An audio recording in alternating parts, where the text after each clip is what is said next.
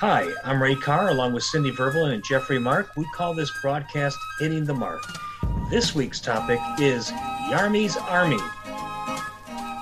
Is there anything during the heyday of Yarmy's Army that you would have liked to have done that you were unable to make happen?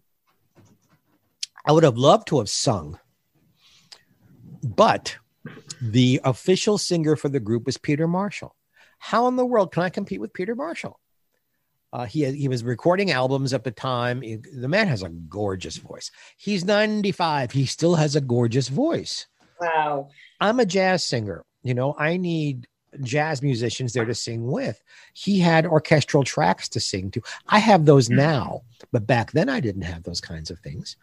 I would have loved to have done more music with the Yarmy's Army. Uh, other than that, uh, I was with them in Florida. I was with them in Las Vegas. I was with them in the desert. We, we just did tons of these shows all over the place. Uh, sometimes it was a little sad. Sometimes uh, the humor was backstage. We'll see if we can get this one through. The word itself is not nasty unless the connotation put to it. I'm in a dressing room putting on makeup with Jack Riley, Shelley Berman, Chuck McCann, Tom Poston, and I think Pat Harrington. We had two dressing rooms. We were, so we were split in half. It was the very first time I was appearing with the group. I thought when we're putting on our makeup, I'm going to hear like gems of show business. Instead, Tom Poston starts doing baseball trivia. and I'm sitting there, you know, putting an expression on my face. In 1957, who had the most run batted in? How many times in the 1950s did the Yankees win the World Series? And I thought, all right, this is nerves. Some people, when they're nervous before a show, talk dirty, tell dirty jokes. Tom's thing is baseball trivia. The guys all liked baseball. All of us had spent major time in New York City. Baseball is a big deal in New York City. All right, you know, five or 10 minutes, this will go away. This went on for about 20 minutes. And it's like, you know what? I'm going to go next door to the other dressing room because this is getting boring. And I'd finished putting on mine. And I'm starting to walk out of the room. And Tom says, in 1965, who got the most balls in the face? And over my shoulder as I'm leaving, I looked up at him and I said, Liberace. and Tom grabs me. Tom is a very tall man. I'm I'm not very tall. With piercing baby blue eyes. Looks at me. I can't use this word, but he called me a euphemism for a vagina. Liberace was the punchline to the joke. The whole 20 minutes had been a setup to get to that punchline. And he thought that I stepped on his punchline on purpose. I had no idea where he was going or that it was a joke. It took Tom almost two years to forgive me. He really don't ever mess with the comedian's punchline. They will knife you to death if you do that. He honestly believed, he honestly, no, he believed that I was being a smart aleck that oh. I knew what he was doing, knew the punchline, and was trying to kill his laugh. I was trying to kill my boredom. And I thought I had something funny to say before I left. Yeah, I paid for that one long time. Tom finally forgave me when I told a joke one night. Uh, I forget what was going on, but there, the meeting was half of its normal size. So there weren't a whole lot of us there. And I told a joke that have been told to me by Jack Carter. And the joke is a woman goes into a pharmacy and says, I need some arsenic. And the pharmacist said, Arsenic is a controlled substance. You need something from a doctor to get that. And she goes into her bag and pulls out a photo and says, This is a photo of my husband having sex with your wife. And the pharmacist said, Oh, you have a prescription.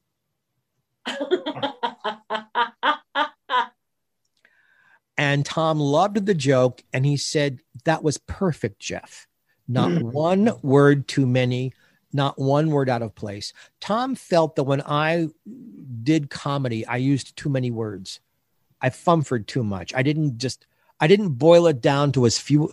He said, no, you've learned. Good for you. After that, Tom began to have a lot more respect for me because he saw that I was listening and learning. And once once he saw the talent and the listening and the learning, he, he grew to have affection for me. Tom was uh, a very interesting man. Uh, you guys, I think you should know that he and Suzanne Pleshette had done a Broadway show years and years and years before this. Suzanne's husband was also named Tom, Tommy. Tommy and uh, Tom's wife um, had died within weeks of each other. And going to each other's funerals, they reconnected and got married.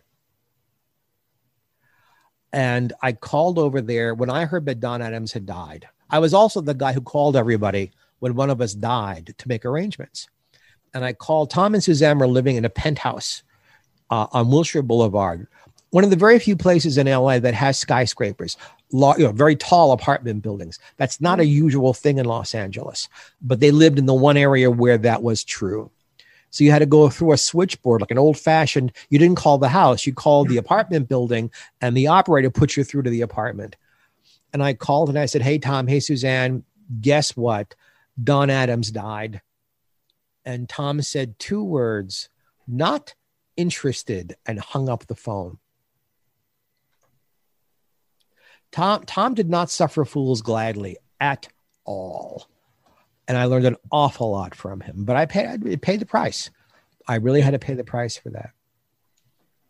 Jeffrey, let me ask you about a few other people that were involved that I would like to know more about. One of those individuals was uh, Howard Morris and Jerry Goldsmith. Those are the two I like to know more about. Howie Morris, let me say a few words about him for those of you who don't know who he's we're talking about here. Howie Morris became famous working with Sid Caesar. Uh, he he was on your show of shows with Sid. He was on Caesar's Hour with Sid, along with Carl Reiner. They stayed with Sid Caesar all through the fifties and into the sixties, doing specials with him. Howie then became a very sought after character actor, cartoon voice man, and an and sitcom director. He also got to be known in the 60s on the Andy Griffith show for playing Ernest T. Bass, the rock throwing hillbilly who was always causing Andy trouble. And he directed the Dick Van Dyke show. He directed the Andy Griffith show. He, he did these things. Also, the voice of Mr. Peebles on Magilla Gorilla. Also, the voice of Jughead on the Archie cartoons. So, Howie worked constantly. He was a five foot four dynamo and Howie and I were very, very, very close friends.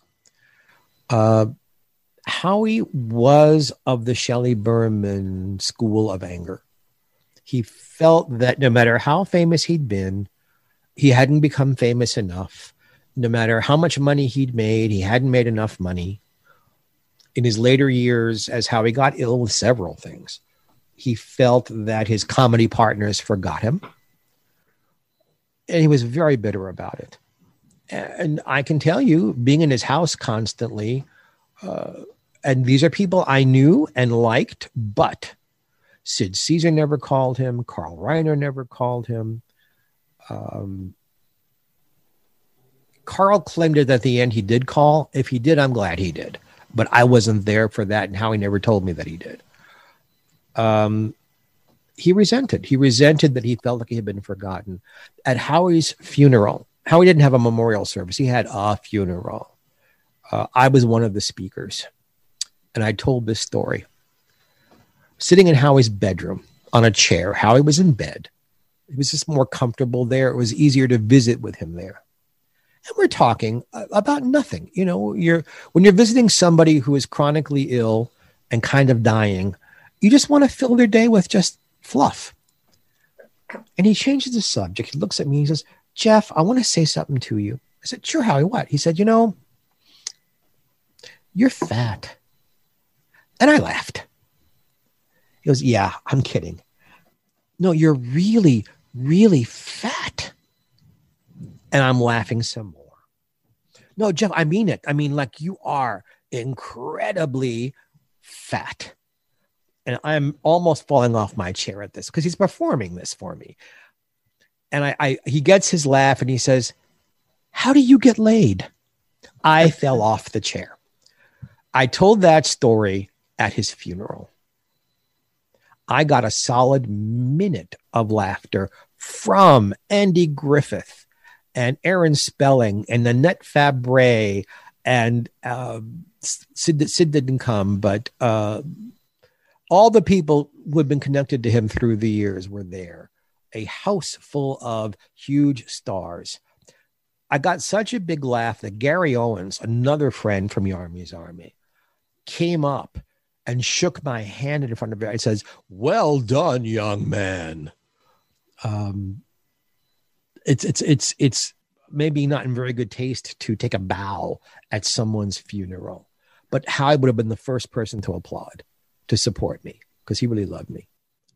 I, I like that, to ask, you know, yes, why did please. why didn't Sid come over, or why didn't he call, or anything? Sid Caesar was a very complicated man. And I knew Sid and I loved him. He wasn't funny sitting around a table. He was a very shy person. Sid had conquered his drug and alcohol problem. So we had that in common. We were both clean and sober. Sid, Sid, uh, a little longer than I was. But the damage Sid had done to his family, they did back to him.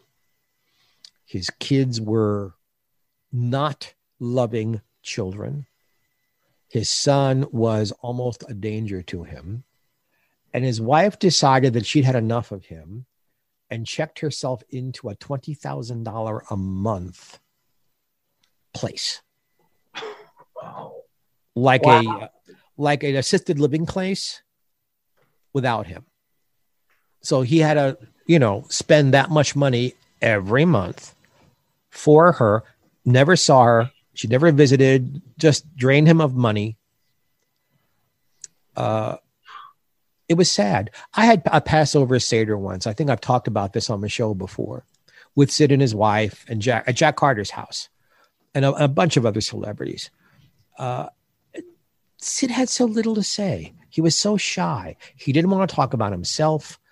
And it was obvious that his wife kind of wore the pants in the family, maybe to make up for the years where he was out of control but Sid, uh, around the time that Howie was getting ill, Sid was becoming less and less ambulatory and had become a little agoraphobic, wasn't leaving the house very much. I had uh, an appointment to have lunch with Sid around this same time. And I was halfway there. And I just thought I better call him to remind him I was coming and he got on the phone with me. He said, Call the police. My son is here. He has a gun. He's going through my drawers. He's doing this to me. I'm afraid. Get me help. Don't come here. He'll shoot you. Don't come. Now, I have no idea if it. He wasn't being funny. Was he in senility? Was that actually happening? Another time that I called Howard Storm and I said, uh, What do we do here? And Howard said, We mind our own business. This is how Sid's family operates. That's why Sid didn't come. This is hitting the mark. I am Cindy Verbalin with Ray Carr and our star, the Mark, Jeffrey Mark.